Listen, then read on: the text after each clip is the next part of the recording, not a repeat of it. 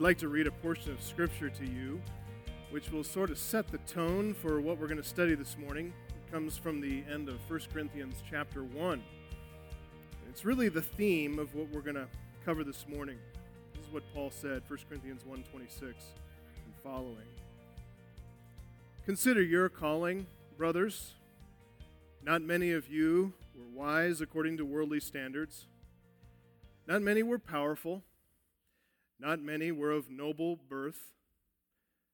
But God chose what is foolish in the world to shame the wise. God chose what is weak in the world to shame the strong. God chose what is low and despised in the world, even things that are not, to bring to nothing things that are, so that no human being might boast in the presence of God. For those who profess Christ, if we have been attending church for very long, we've become accustomed to using Christianese. You know what I'm saying by that? Christian jargon. We refer to ourselves as unworthy sinners. Talk amongst ourselves like that. We even use words like wretched and totally depraved. Some Christians, when you ask them how they're doing on a given day, they might respond to you by saying, Better than I deserve, right? And they are acknowledging in a statement like that that they know that they deserve judgment. So they are getting better than they deserve by the fact that God has given them grace. And while those ways of referring to ourselves are maybe confusing to the uninitiated, wretched, totally depraved, they are really reminders in our own speech, in the discourse that we have amongst ourselves, they are reminders that we are indeed sinners. At the end of the day, we are redeemed by God's mercy, but we are far from perfect.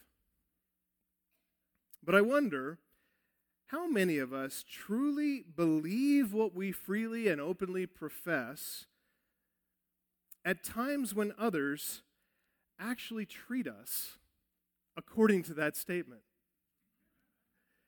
Think about it. When someone speaks to you in a less than complimentary way, how do you handle that? What's your immediate impulse? Well, thank you for that insult. It's better than I deserve. When someone is disrespectful to you, when they're dismissive of your opinion, because you're a Christian specifically, when they look down upon you as foolish and weak minded, when they malign your intellect for believing an old book full of contradictions. When someone despises you, do you call to mind that you're being treated better than you deserve? Do you agree with them and say, you know, you're right. I am wretched. I am an unworthy sinner saved by grace. William Carey He's known as the father of modern missions. He'd prayed constantly from a very young age that God would send him to evangelize the heathen in India. This is at a time when the English were colonizing different parts of the world, including India. And Carey prayed that he would have the opportunity to be sent to India to evangelize. So, Carey, as a young guy, he made good use of his time waiting he was eking out a living as an apprentice in a shoemaker's shop. He made his living repairing shoes and it provided a meager income. But at the same time, he also taught himself Greek in the shop. He'd learned Latin at 12, clearly a gifted boy. And to the consternation of many who did not want to send him to India due to his less than noble humble beginnings, no high school or college equivalent education, and no one to commend him, to advocate for him, and yet Carey finally found a way to India. Answer to his prayers. He spent the next 41 years there without any furlough. And in the end, he had translated the entire Bible into six Indian languages. He had uh, also translated significant portions of the Bible into about 24 other languages as well.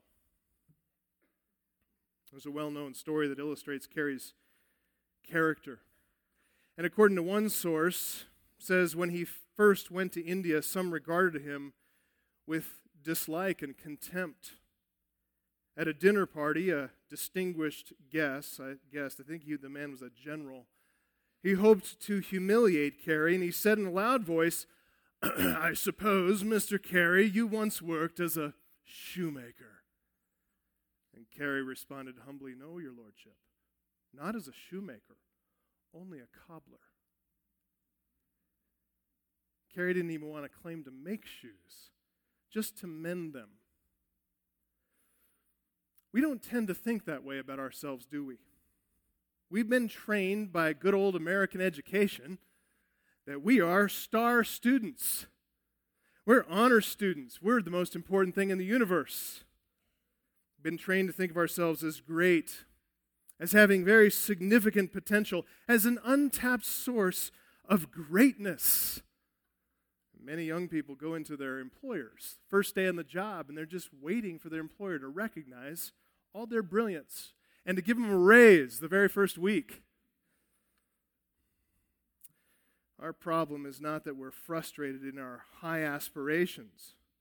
Our problem is that we think too highly of ourselves in the first place. Listen, if you consider yourself to be a Christian, you need to get used to the fact that we are despised by the world. And if they only knew us better, they'd see that everything that they say about us is true. We are worthy of their contempt in and of ourselves because of our own sin and our shame. Do we think that way about ourselves? Do we have that right self estimation? As we look at the text before us today, Luke 5 27 to 32, we're going to see Levi in exactly that light. We call him Matthew. We know him as Matthew. To the Jews, though, Levi was one of the most despicable characters in all society. And I hope to show you why that was so in today's message. And yet we note in Luke 5 27 to 32 that Jesus specifically chose Levi for discipleship.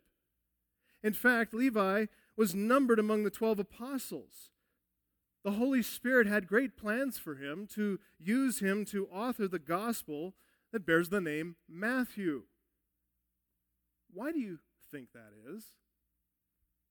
What is the point of choosing someone like that? Folks, it's a lesson in grace. Follow along as I read Luke 5 27. After this, he, Jesus, went out and saw a tax collector named Levi sitting at the tax booth. And he said to him, Follow me. Leaving everything, he rose and followed him. And Levi made him a great feast in his house, and there, were, there was a large company of tax collectors and others reclining at the table with them.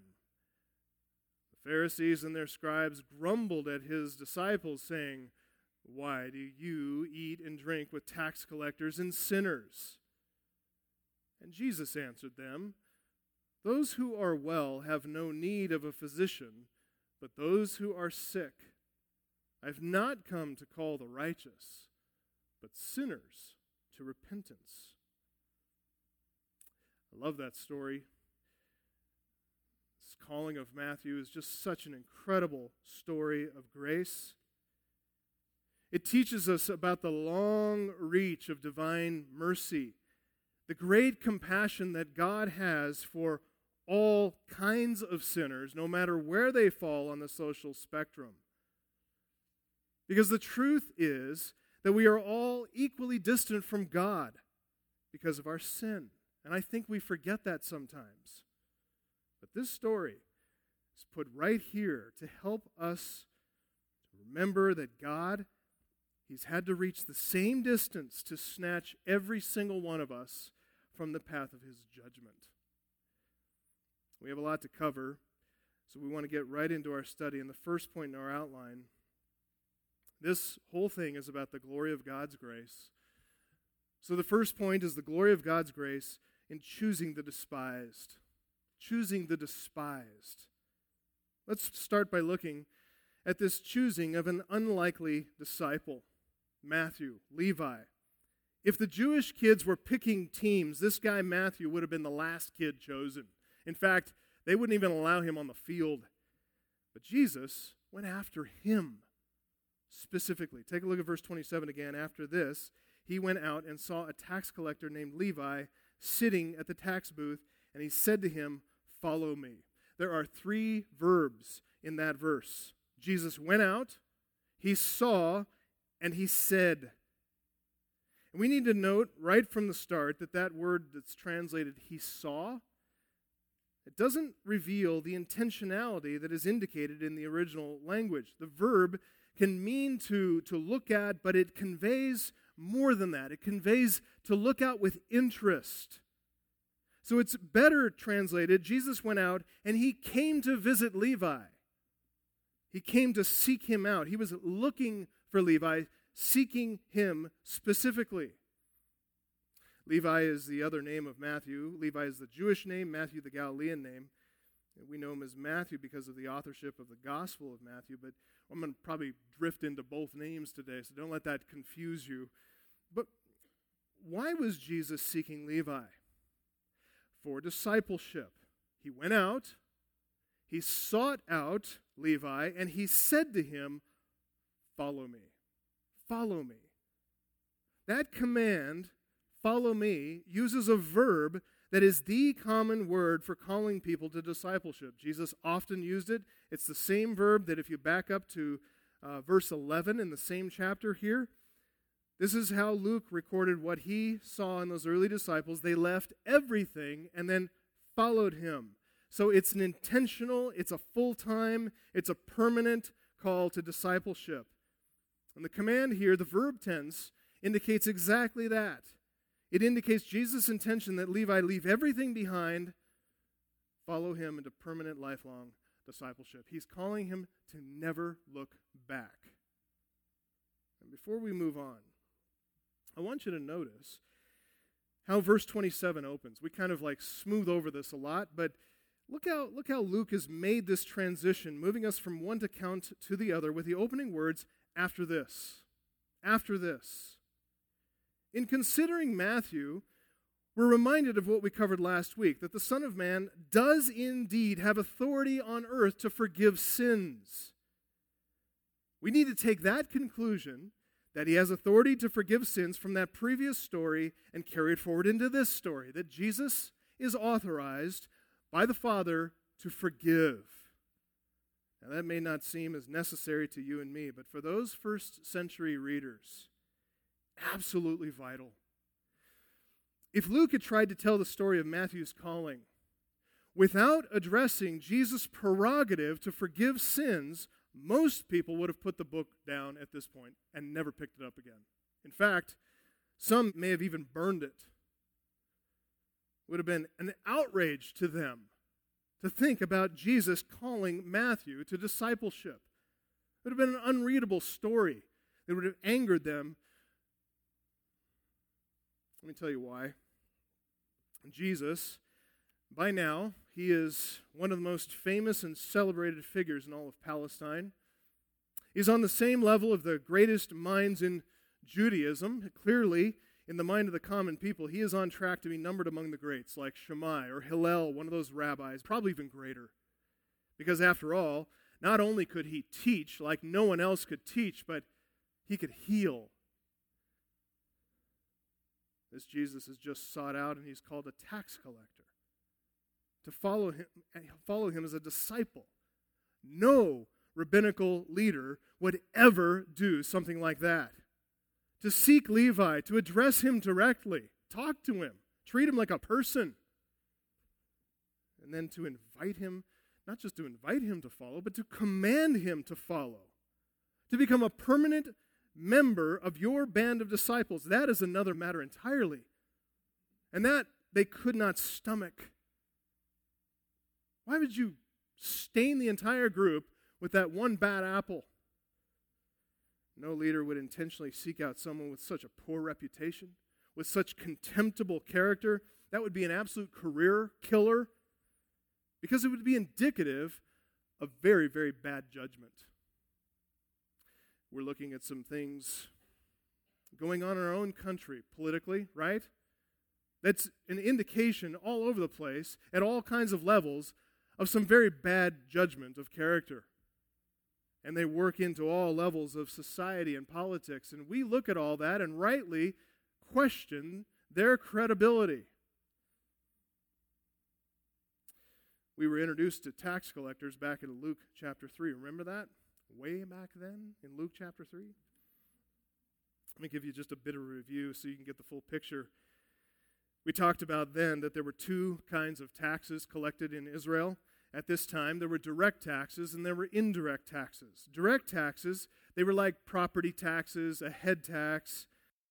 Those taxes were collected by the Jewish national councils like the Sanhedrin, local councils like synagogue officials, and they were legitimate taxes. They funded you know, the police force and some of those things in the temple. It was understandable. But the indirect taxes, these are the taxes that come from Rome through Jewish people, and they're taxes on things like making a living. They collected toll taxes to use the roads. They collected taxes on goods, customs taxes, taxes that were levied on trade and commerce. These are the taxes on trying to increase your own wealth, to try to improve one's station in life. And they provided all kinds of opportunity for greedy tax collectors. The Romans, they were in charge of collecting these indirect taxes, and that just added insult to injury. The insinuation of a pagan power oppressing the people, making money off of their own productivity, that really angered the common man, and the Romans knew that. They were smart. They kept their own officials protected by avoiding direct contact with the people they were taxing, thus, the reference to an indirect tax. They sold tax collection enterprises to the highest bidder, involving Jews that were willing to betray and oppress their own people. So, an individual tax collection office, it was privately owned by a publican. A publican was often a foreigner, sometimes a Jew, but he was always someone with sufficient capital to purchase a contract with Rome. The actual operation of tax collection, though, that was run by the telonai. That's what we're talking about here. Telonai, the tax collectors. They are responsible for collecting money for Rome. And they provided a percentage for the publican, publicani, and then they took a cut for themselves. The publicans, at the top of the food chain here, they found greedy, unscrupulous men who were willing to profit off of their own people, and they hired them to do the actual collection of the taxes for them. So those men were from the underbelly of society. They were social outcasts who didn't mind looking a fellow Jew directly in the eye while he's taking money from his wallet making personal profit from somebody else's hard work. The Romans, the publicans, they had enough sense of shame to hover above all that corruption. But these tax collectors, they're right down in the dirt, willing to get their hands dirty, and they were utterly despised for it. The Talmud, it's like a rabbinical commentary on the Old Testament. It's a collection of Jewish national oral law, oral tradition called the Mishnah, and also a commentary on the law called the Gemara. And this Talmud, that collection of the Mishnah and the Gemara, the Talmud differentiates between two kinds of tax collectors at kind of two different levels. At the higher level in the tax office and the tax enterprise is the Gabai. And you might think of him as a local branch manager. Okay, so he's hovering above it at some level too. He's maybe like mid level management. His tax collection that he personally conducted was kind of more controlled level, one that was more regulated, maybe a little bit more insulated from graft. Alfred Edersheim notes the Gabai, they collected the regular dues, which consisted of ground income and poll tax. The ground tax amounted to one tenth of all grain and one fifth of all the wine and fruit grown, That's pretty high, huh? 10%, and then 20%. Partly paid in kind, partly commuted into money. The income tax amounted to 1%, while the head money or poll tax was levied on all persons, bond and free, in the case of men from the age of 14 and women from 12 all the way up to 65. So, none of that was overly terrible, overly burdensome. But underneath the gabai was this group of tax collectors who were the real bad guys. They were called the mocks. It looks like mokis when you see the word written, but it's actually pronounced mocks. And it was the job of the mocks to interact with the people, to really get near them and squeeze them for the taxes that were a lot less regulated. It provided all kinds of opportunity for their own personal profit. Again, Edersheim tells us about the mocks and the taxes that they collected.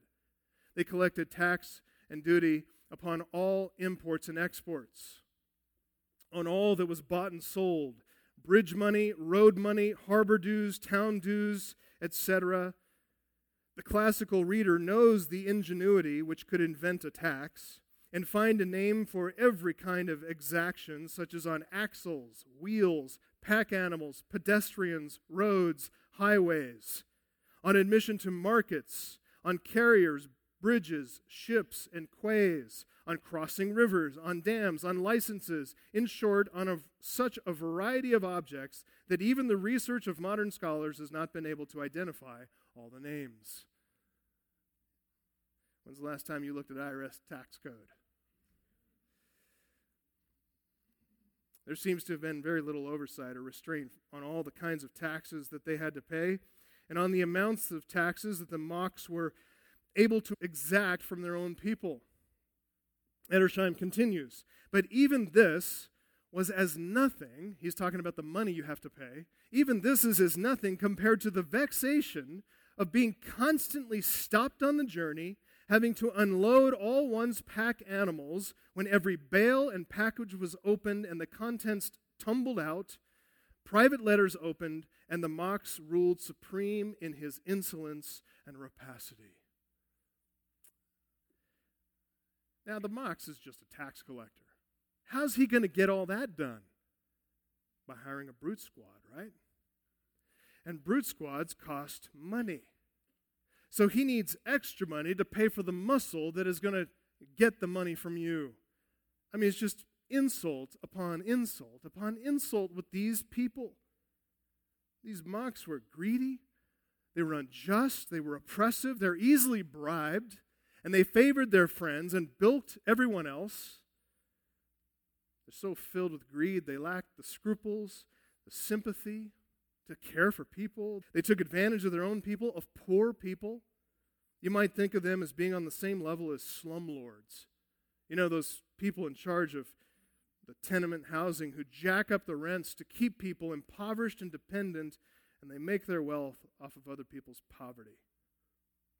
Folks, Levi or Matthew, he's one of those guys. You would not like him. He was a mox, and he's actually not even a mox, he's a, he's a little mox. He's the one who's really down there. He's sitting in the custom house himself.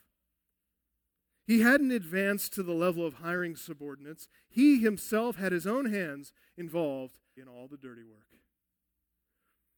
Capernaum where he was, was situated on the Via Maris, which is also known as the Way of the Philistines.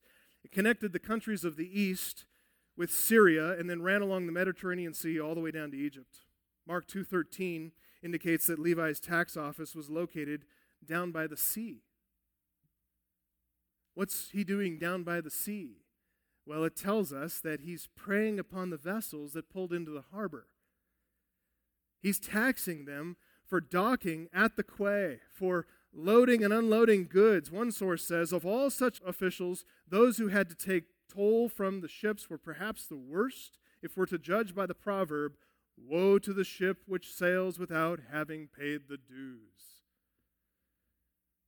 That brings us back to where we are in verse 27, which tells us that Jesus went out and he sought out and he found this tax collector named Levi sitting at the tax booth.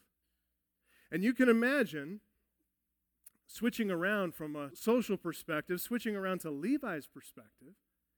There he is, and he sees Jesus approaching, and then he sees Jesus fix his eyes on him personally. He's walking directly toward him. Imagine what that must have felt like for Levi. Can you imagine what it must have felt like to have been that despised by your own people? That hated, someone to be ignored and avoided at all costs. Must have felt like, well, kind of like being a leper. Your disease can't be hidden from other people. Levi was, in fact, a social leper. People saw him coming, they wanted to get away from him, they couldn't stand the sight of him. And since Levi was too far down the road in this business to salvage his reputation, to get into some sort of legitimate, respectable line of work, there's a sense in which Levi must have felt absolutely trapped, crippled. He felt unable to escape, unable to do anything else. Economically, socially, culturally, he was as disabled as the paralytic we just read about. He had no productivity of his own. He had to derive his income from the hard work of other people. He survived by feeding off of the people in his own community, like a parasite that can't survive without the blood of its host. Can you imagine being that kind of a person? And perhaps you're saying to yourself, no, I can't imagine what that must have been like at all. Oh, really? If you think a little bit, I'm sure you can. I believe you can put yourself in Levi's shoes if you just do maybe a little uncomfortable self examination, self reflection. Think about it this way I'm certain that every single one of you can remember something you have done or said or an attitude that you've had, something that you're not proud of. Something, in fact, that makes you wince with shame whenever you remember it. Perhaps it's an ugly argument you had. Maybe it's a false judgment you made, or maybe it's just a downright cruel remark picking on somebody. Maybe it's an arrogant boast. Your pride, you were just everything you said and was just dripping with pride. Perhaps it's a temptation to some inordinate lust or a perverted passion. Maybe you're guilty of some kind of cowardice. A time when you should have stood up with boldness and courage, but you retreated into self protecting fear. Maybe you remember a time you cheated, trying to achieve for yourself honors or glory that you didn't truly earn. Shameful stuff, right? Maybe it's an interpersonal relationship kind of shame, like a thin skinned response to some personal slight, some petty jealousy. Perhaps you've allowed a root of bitterness to grow up within your heart and you've been justifying your right to be bitter, but you're just too proud to let it go, afraid of admitting you're wrong to withhold forgiveness. Again, shameful. Now imagine that ugly, shameful thing not one of us is blameless in this, are we? Imagine that shameful thing, and imagine that it's no longer on the inside a secret shame known only to you and your own soul. Imagine that that thing is on the outside. Everyone can see it, and they respond to you exactly as you would expect them to respond with utter revulsion. People see you coming, they hide themselves. They recoil because your shame is emblazoned before all. It's like it's flashing with neon lights. People turn their children away from you. They whisper about you to one another. Ah, when you fail, they, they look at you and they say, ha ha ha, rejoicing. Finally, that guy is getting his due. You're getting what you deserve for how wretched you are, the ugliness of your sins. You're despised by others because they see all your internal sins displayed on the outside, no hiding it. Okay, you got the picture? It's awful quiet in here. Just let you in on a little theology here. It's called omniscience. God sees you. And yet, if you're a Christian, you know, the joy of the gospel is that He sees it all and He's forgiven you and removed all your shame. Isn't that awesome? But listen, that's how Levi felt all the time around people. And Levi knew, and Jesus' disciples knew, and everyone else around them knew that when Jesus found Levi sitting at the tax office and he chose him, Levi was absolutely the most unlikely choice for discipleship. He had nothing to commend himself to Jesus to be a great addition to the twelve. Notice Levi's response to Jesus, verse 28. Jesus said to him, Follow me. And leaving everything, he rose and followed him. Very simple statement. Very clear. Jesus had come to the most despised of all people, and he chose him to become his disciple. It is an absolute marvel of divine grace.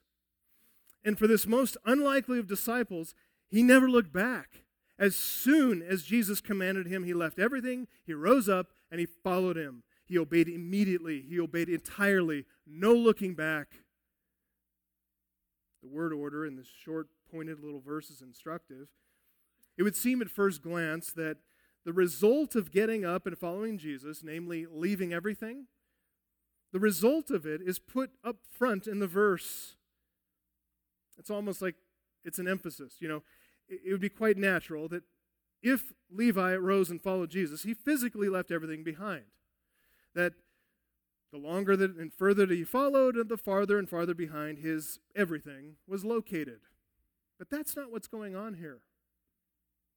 Luke is drawing our attention not to geography, not to location, He's drawing our attention to what Levi is thinking, to his decision making process. Look down at verse 32 for a second. You see that last word in the sentence? Jesus came to call sinners to what? To repentance. Jesus came to call sinners to repentance, and that is what Luke wants us to see pictured very graphically in Levi's response to Jesus' call to discipleship. This is a portrayal of true repentance. It was a matter of the heart. That to follow Jesus, Levi had to first turn away from everything in his life. Following Jesus meant he had to leave his means of making money, which was tax collection. That meant he had to deal, if he's going to leave that behind, that means he has to deal with the heart that got him into tax collection in the very first place. He had to deal with that heart of greed he had to abandon his habit of manipulating people, his quick and dirty methods of extracting money from other people. Following Jesus meant he had to leave behind his lifestyle, which had all kinds of implications on his social relationships. And when he left, he'd lose partners, associates, acquaintances over all this. And when he left, he had no prospects to look forward to. He had nothing for the future, no, no way of forming relationships because he was such a scoundrel. Nothing to commend him. He had no credibility to get a loan, start a business, nothing. No trust with others. So he's going to have to learn entirely new habits. I mean, he's starting over, not just at zero, but at negative whatever, because he's already got bad, bad reputation. All of that, Levi, Matthew, he had to deal with all that in his heart, and he had to leave it all behind. And it was only after making that break in his heart that he could truly do what he did here, which is to rise up and follow Jesus from his entire life. In obedience to that command, follow me. That's the true starting point of repentance, folks. That you leave what's in your heart, you abandon it all, and you embrace Jesus. Now, as much as we like to think Levi, he just made a snap decision right here on the spot in this moment of time, we don't dare romanticize what happened here because that does not help us at all. We need to understand a bit better how Levi was processing all this. What led to this decision the background that informed his decision making process and caused him to be that sudden to get up and go. Levi is not making some kind of snap decision here. He's not simply overwhelmed with the emotion at the love displayed in Jesus' eyes or something like that. It wasn't just the power of Jesus' presence, the command of his voice, his presence, anything else that might be superficially persuasive. That is not what's going on here. Levi's obedience to Jesus' command, it really did come at the end of a long chain of careful reasoning. Probably one that had been going on for maybe a year, year and a half, or a little more. Levi's sitting in his tax office that day, but he'd been doing some thinking. In fact, he'd been doing a lot of thinking. As a resident of Capernaum, you know there was no way Levi could have been unaware or avoid the reputation of Jesus in his ministry. I mean, Jesus had emptied Capernaum of all disease, right? He's a marvel. What Jesus had done, what he had said, what he had taught, all the outlines of his teaching, the incredible claims of messianic fulfillment, all of his healing, his miracles, amazing power, all of that was permeating the entire community. Levi was connected with everybody in the community. He can't avoid learning about Christ. He knew about him. Absolutely no way to escape the knowledge of Jesus Christ in Capernaum. It was impossible to not know who Jesus was, what he'd been doing. So, Levi had been mulling that over before Jesus arrived at the tax office that day, most certainly. But even before that, going all the way back to Luke 3, it's pretty clear by doing a little bit of inductive reasoning from Scripture that Levi was one of the tax collectors who'd come forward at the baptism of John. Acts 1 21 and 22, when Peter called for the early disciples to replace Judas Iscariot as one of the twelve, and then when he outlined the criteria by which he'd be judged, we find there a very important clue. Peter told all those people there, he said that Judas' replacement had to be Here's what it says Acts 1 21 and 22. Judas' replacement had to be one of the men who have accompanied us during all the time that the Lord Jesus went in and out among us, beginning, get this, from the baptism of John. Until the day when he was taken up from us, one of these men must become with us a witness to his resurrection. So Levi was already numbered among the 12 at that point in Acts chapter 1. He is the one of us, one who had then been with Jesus starting at the very beginning from the baptism of John all the way to the day of Jesus' bodily ascension into heaven. So, what did Levi know from the ministry of John the Baptist? What had he learned? Well, go back to Luke 3 for a second. Let's read it for ourselves. We'll start reading in verse 3. It says there, The word of God came to John, the son of Zacharias, in the wilderness. And it says there in verse 3 that he went into all the region around the Jordan, proclaiming a baptism of repentance for the forgiveness of sins. As it is written in the book of the words of Isaiah the prophet, the voice of one crying in the wilderness, Prepare the way of the Lord, make his paths straight. Every valley shall be filled, every mountain and hill shall be made low, the crooked shall become straight, the rough places shall become level ways, and all flesh shall see the salvation of God. Remember, that's talking about preparing hearts, it's not talking about landscaping. He said, therefore, verse 7, to the crowds that came out to be baptized by him, these are the seekers, and he says, You brood of vipers. Who warned you to flee from the wrath to come? Bear fruits in keeping with repentance, and do not begin to say to yourselves, We have Abraham as our father. For I tell you, God is able from these stones to raise up children for Abraham. Even now the axe is laid to the root of the trees, and every tree, therefore, that does not bear good fruit is cut down and thrown into the fire. Crowds asked him, What then shall we do? And he answered them, Whoever has two tunics is to share with him who has none, and whoever has food is to do likewise.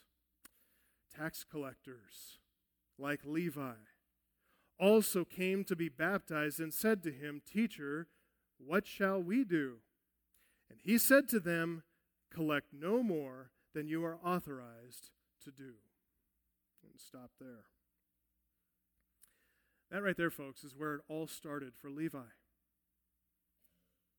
From the baptism of repentance in the ministry of John. Later in Luke, in chapter 7, Jesus is extolling the prophet John as the greatest of all Old Testament prophets. And Jesus said, Luke 7:28, "I tell you, among those born of women, none is greater than John, and yet the one who's least in the kingdom of God is greater than he." You mean like Matthew? Yeah. Like Matthew. Then this, next verse. When all the people heard this, and all the tax collectors too, they declared God just, having been baptized with the baptism of John. Levi, Matthew, he'd been baptized with the baptism of John. And not only that, but we're safe to assume he'd been doing, ever since then, what John had instructed him to do. Namely, this he'd stopped collecting more than he was authorized. Might explain, going back to Luke 5, might explain why Jesus found him sitting in his tax office rather than having to find him out, hustling the ship captains for the quay tax, out collecting taxes on goods and luxury items. He hadn't left his profession because John hadn't required that, but he had stopped collecting more than he was authorized to collect in obedience to the word of John the prophet. Now that he's doing business, he's doing business in a righteous way.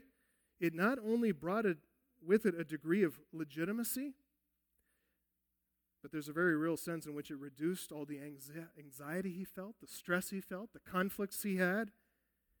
It's as if he's just sitting there. He's peaceful, he's prepared for Jesus to arrive. His heart and his mind have already been prepared. He's ready to receive him, ready to obey. We need to see that Levi had been prepared by the forerunner well before Jesus ever arrived to call him to full time discipleship, to call him even later to apostleship. That was by God's design. John's ministry of preaching a baptism of repentance, it's still bearing fruit as he cleared the way for Jesus to bring the ministry of forgiveness of sins. So, this response on Levi's part, which is just noted briefly there in verse 28, it's a response of genuine faith. Not only that, but notice how this genuine faith, this response, it's, it's also a response of great joy, of this humble gratitude. Levi is thrilled to leave behind all the signs and symbols and reminders of his avarice and corruption and greed.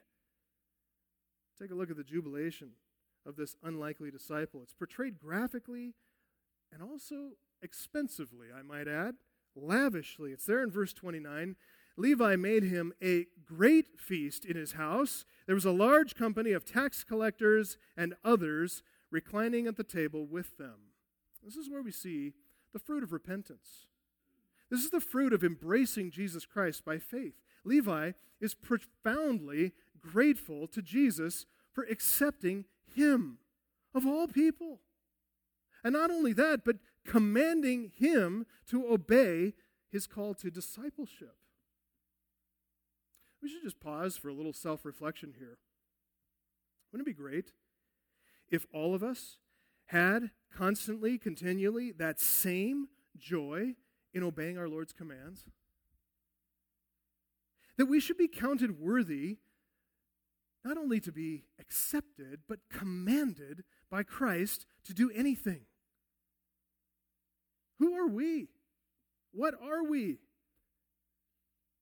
It's a high and holy privilege to be commanded by Messiah to do anything.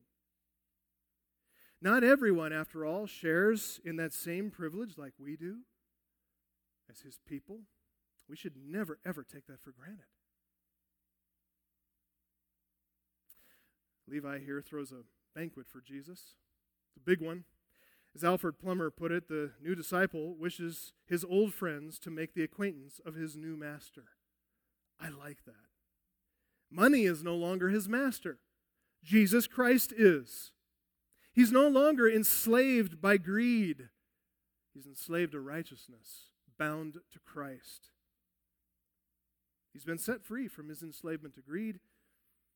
He's been set free from the shame that has covered him all those years.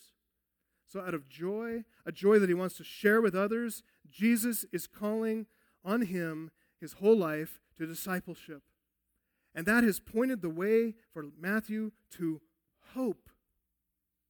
And to spread that hope, to spread that joy, that other tax collectors might be saved as well, just as he was. Banquets here, according to first century Middle Eastern custom, they're conducted in private homes. Guests were invited, but often the uninvited showed up as well. The guest list guaranteed you'd be received at the door, but more people than had been invited would make their way to the party. The lavishness of Middle Eastern hospitality meant you didn't want to turn them away. And so you were kind of funding whoever wanted to show up. All your food, all your wine, all that kind of stuff. It can kind of help paint a little bit of a picture of perspective for you from Jesus, you know, them running out of wine at the Cana of Galilee. Why'd they run out of wine? Well, because people showed up. It's hard to plan. Not everything is great about that, is it? right? But it is lavish. And Matthew had the money. He used it for one final blowout party. You might consider this one of the few publicly funded banquets held in Jesus' honor. You get it? Publicly funded, tax money, right? Okay. There was a chief tax collector later in Luke chapter 19 named Zacchaeus. He's also getting money. He's one of the Gabai. He's not one of the mocks. He's a Gabai. He's going to hold another banquet. We'll study that when we get to Luke 19. The invited guests have come, and all they're lounging around. They're surrounded by the uninvited folks of the local population, and they're all Levi's house. In the position of honor, Levi had put Jesus there. Text is specific on that point that Levi made a great feast in his house for him. Jesus is the focal point as he ought to be. And Levi wants everyone to listen to him.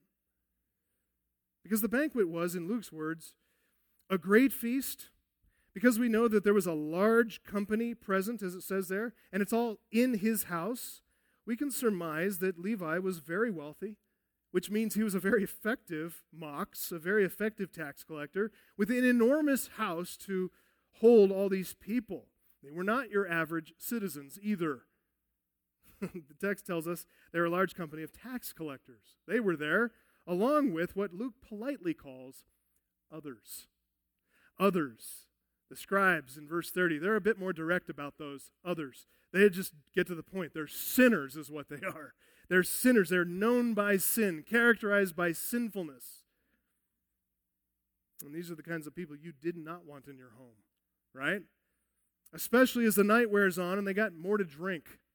Not good to have these people around. Very unsavory bunch visiting Matthew's house that night. They're social outcasts, people involved in all manner of illicit industry, and these folks are prone to some very unruly, self indulgent behavior.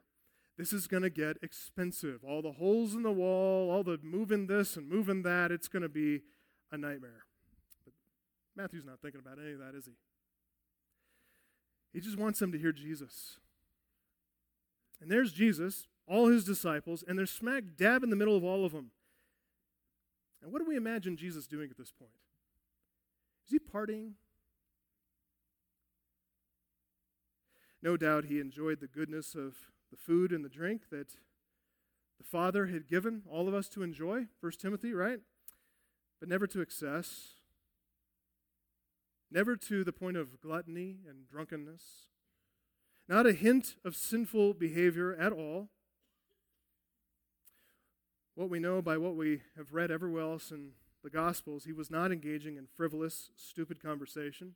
True to character, Jesus loved these people, and he loved them by teaching them, by calling them to repentance, just as John the Baptist had done. As it says in verse 32, he had come to call sinners to repentance.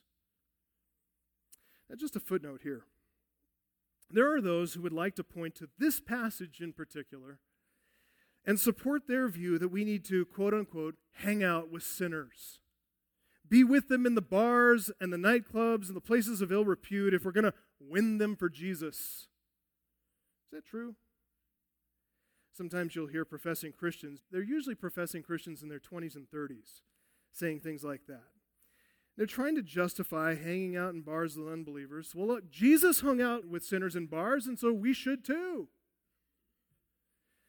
I believe in many cases that opinion is just a thinly veiled excuse to indulge in some worldly behavior. Hang out with friends that you haven't had the strength to cut ties with. Certainly the case in my early Christian life. It's tough. But let's not suppose that for the moment. Let's grant them the point, just for the sake of argument, let's grant them the point that Jesus truly hung out with sinners. What of it? Should we also hang out with sinners? Does what Jesus did explain what we should do? Does what we see described here prescribe our own behavior? Should we be where they are, do what they do? First of all, we need to remember if the truth is known about these guys, Levi, Matthew, the tax collectors, all the sinners that hung around with them, no one in that society really wanted to hang out with Levi and his tax collecting buddies. These people were the very worst of society. I mean, they, they betrayed their own people. When you got saved, you were pulled out of the world, and you're hanging out with all those people. They aren't like that. They're different kinds of sinners. They're not the ones who are who are extracting money from your friends and, and stealing money from your dying grandmother. These guys are filled with greed and they're loyal to nothing but their own avarice. Superficially, I mean, obviously, they're as likable as anybody else, but they're funding their parties with your money. They're funding their parties and drinking getting drunk on your grandmother's savings. You going to hang out with them? The point of this story is not to provide antinomians with an excuse for keeping company with their worldly pleasures. The point of this story is to demonstrate the exceeding grace of God, which is put on display in our Lord Jesus Christ as he shows mercy to all kinds of people, and, by the way, calling them to repentance. Also, remember that it, Jesus could hang out with sinners, if that's what you want to call it, but he never came away having been polluted by sin. He never gave in to any temptation. He never stumbled, he never fell. He possessed an impeccable, sinless nature as the sinless Son of God. You don't. Let's admit this about ourselves and face it pretty squarely. You're not sinless, neither am I. You're not beyond falling, being tempted, and neither am I. You're still weakened by indwelling sin. You're still enticed by a sinful nature. You're still prone to fall, and you can't just hang out anymore wherever you want to hang out. You got to put up boundaries at times. We need to be more careful because God has called us to pursue holiness in the fear of God. As Peter says, 1 Peter 1:15, as he who called you is holy, you also be holy in all your conduct, since it is written, you shall be holy, for I am holy. Wait a minute, Peter. You're quoting from the Old Testament.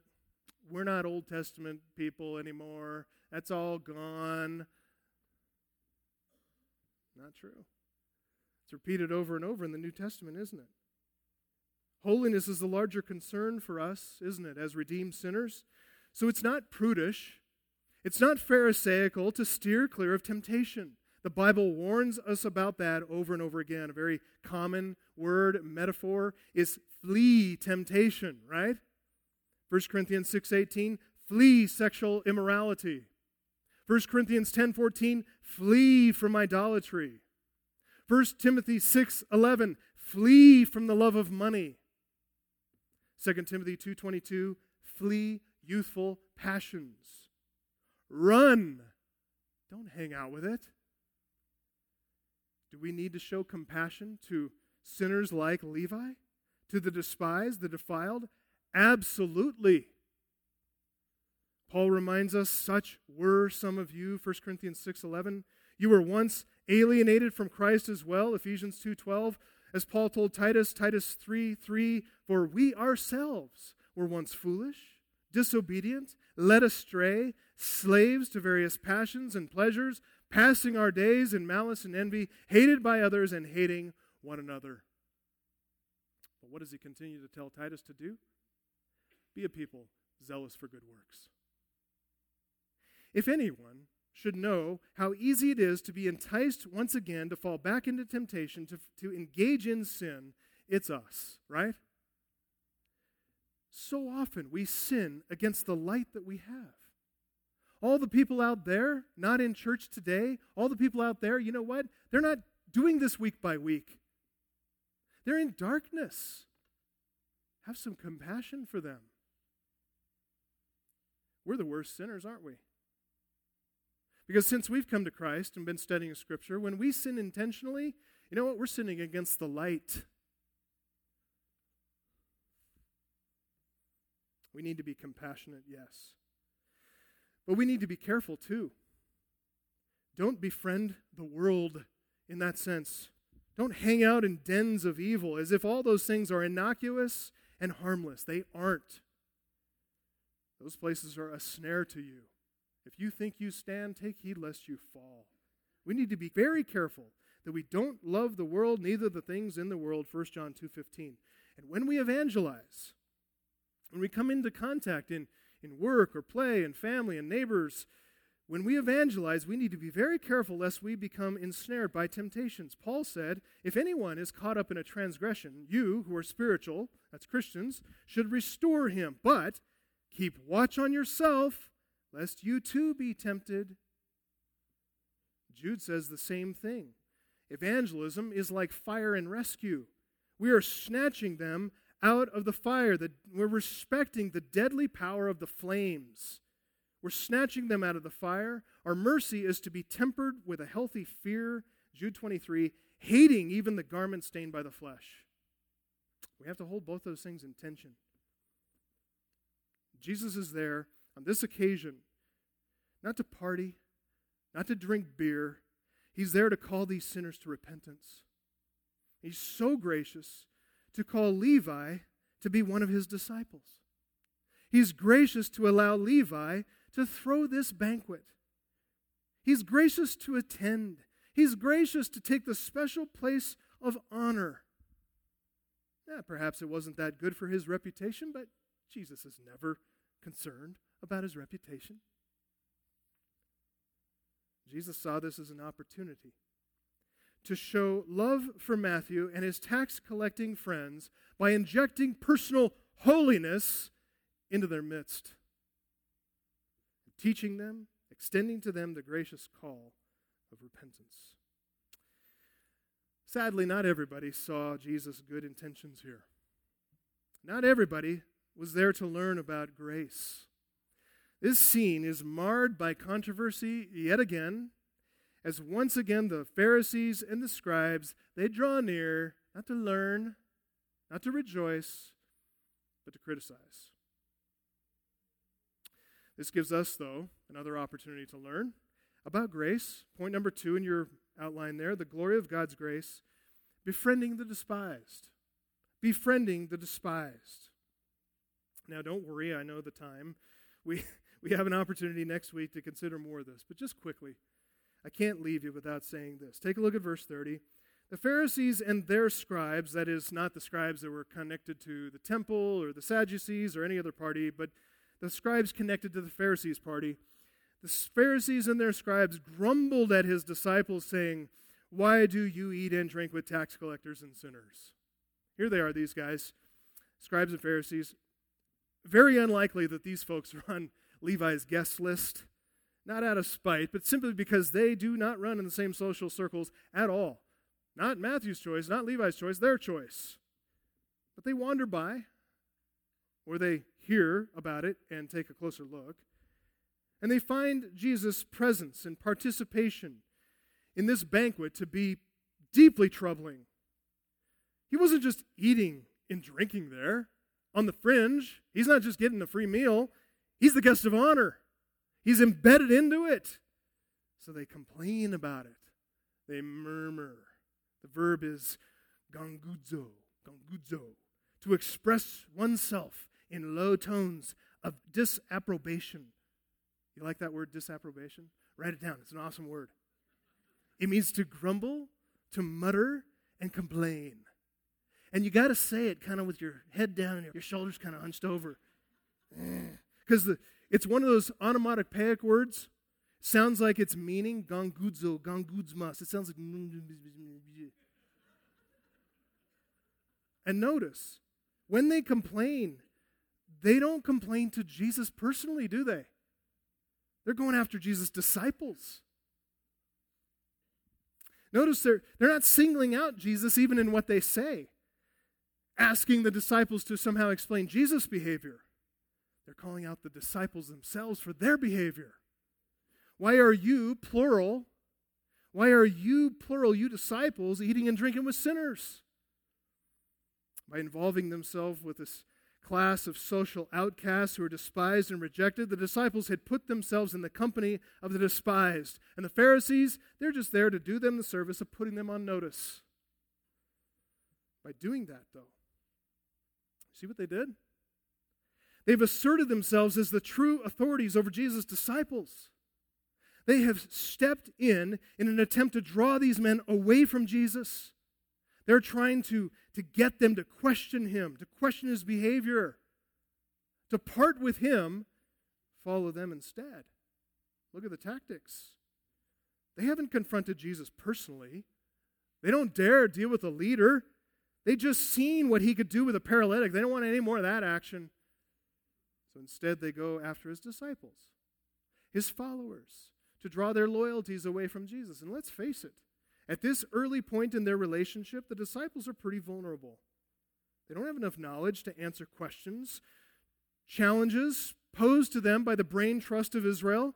Not only that, but they don't know Jesus really well at this point. They're weak, they're vulnerable, they're subject to all kinds of doubts whether or not it's okay to be sitting there, whether or not it's it's okay to be sitting among the tax collectors, known sinners, not only sitting there, but sharing a meal with them, eating and drinking, the fruits of tax collecting, after all. Is that okay? this is what I love about this part of the story.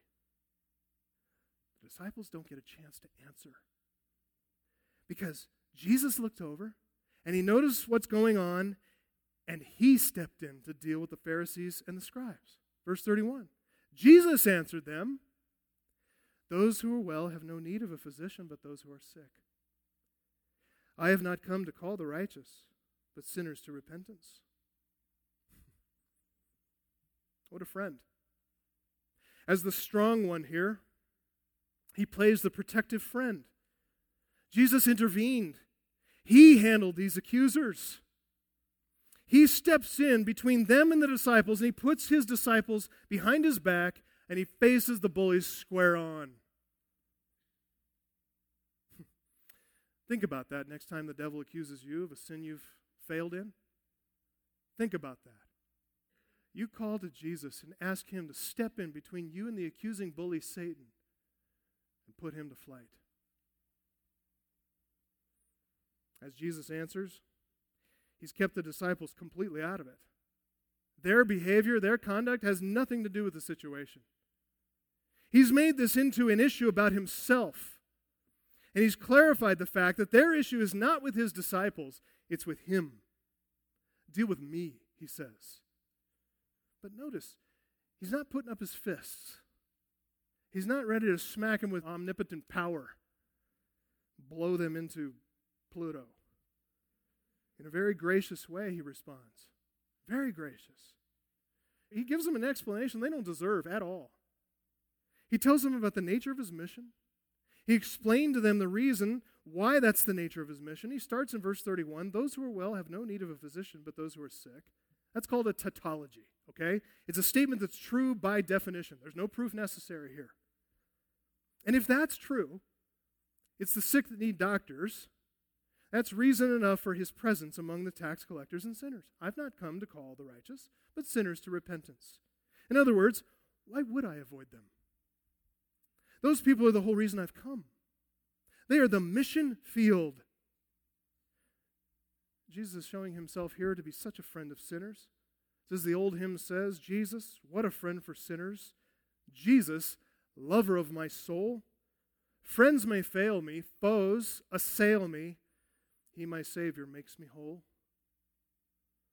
Jesus doesn't come here to indulge their sins. He doesn't come to indulge in their sins or to affirm them in their sinfulness. After all, he of all people knows what sin costs. He died to forgive those sins. But he's come to call them all to repentance and get this, to also empower them to pursue repentance. And all those who repent, and only those who repent, are truly friends of his. Listen, are you willing to consider yourself to be numbered among the sinners? Are you willing to be counted among the despised? Because that's what Jesus' question here does. Calls for self reflection. His statement calls for self reflection here. It calls us to abandon the pride of the scribes and the Pharisees, to think we're healthy, to think we're righteous, to think we have no needs. We need to count ourselves as no better than Levi and his tax gathering friends. We're not the righteous, we're the sinners.